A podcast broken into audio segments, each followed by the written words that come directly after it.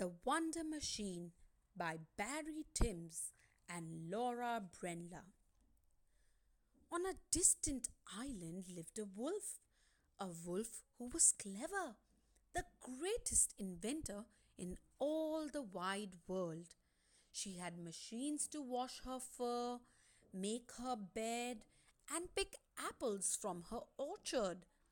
But Wolf wanted more. "I will make a machine to change the world forever," she declared. Then, in her workshop, Wolf found a book with no name, and inside it she read, "The Wonder Machine, the Wonder Machine, a gadget like nothing that you've ever seen. From mittens to musics, from cushions to cakes, the thing you most need is the thing that it makes." Wolf's eyes widened. "That's it!" she gasped. Wolf set to work at once, but there were three things she just could not find: a fishing reel, a garden rake, and a slotted silver spoon. "Bother!" Wolf huffed and stormed outside. She paused at the spot where she did her best thinking. "Perhaps I'll sail to the village," she said, looking out across the water. She had never left home before.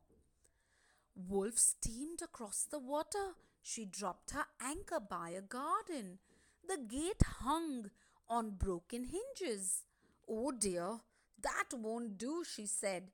And with a tip and a tap, Wolf worked wonders. "I can't thank you enough," said the squirrel, rushing over with some cool orangeade. Then Wolf told Squirrel her plan. "The Wonder Machine, a marvel indeed, designed just to bring me the things I most need. But I'm missing a reel and a spoon and a rake. Do you happen to have one of these I could take?" "Have my rake," said the squirrel, "and good luck." Next, Wolf met an owl. "Is that your boat?" she asked. "Yes," said Owl, "but it's too battered to sail." Wolf's eyes twinkled. "Come help me," she said. So together they turned the boat over, and with a tip and a tap, the two worked wonders. Then Wolf told Owl of her plan and the things she still needed. "Take this fishing reel," said the owl, "and thank you." News traveled fast in the village. "It's the wolf who works wonders," cried the two fox cubs. "Can you fix our toys?"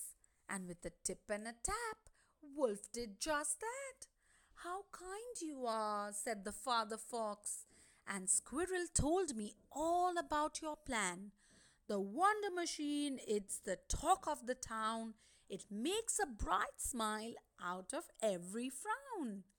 Fox had a surprise for Wolf. "I hear you need a silver spoon," he said. "Please take this one in return, and do stay for dinner." Wolf had always eaten alone.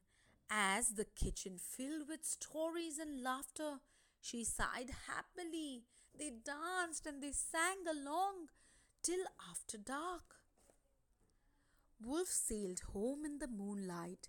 She slept well, then tipped and tapped all day, till at last her machine was ready.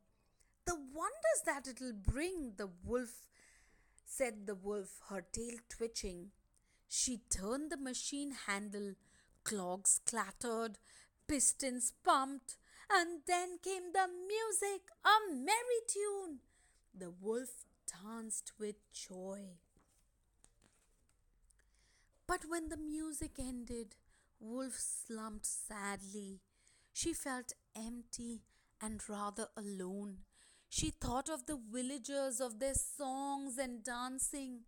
"The machine has got it wrong," Wolf howled. "I don't need music. I need friends." Then a sound caught her ear. "More music?" she whispered. But the Wonder Machine was silent. The sound was coming from the shore. It was the animals from the village, and they were singing this song. The Wonder Machine plays a wonderful tune. We followed this sound by the light of the moon to say these three cheers for the wolf who can mend. How happy we are to have you as our friend. My machine has brought me friends indeed, laughed Wolf, and her face lit up with wonder.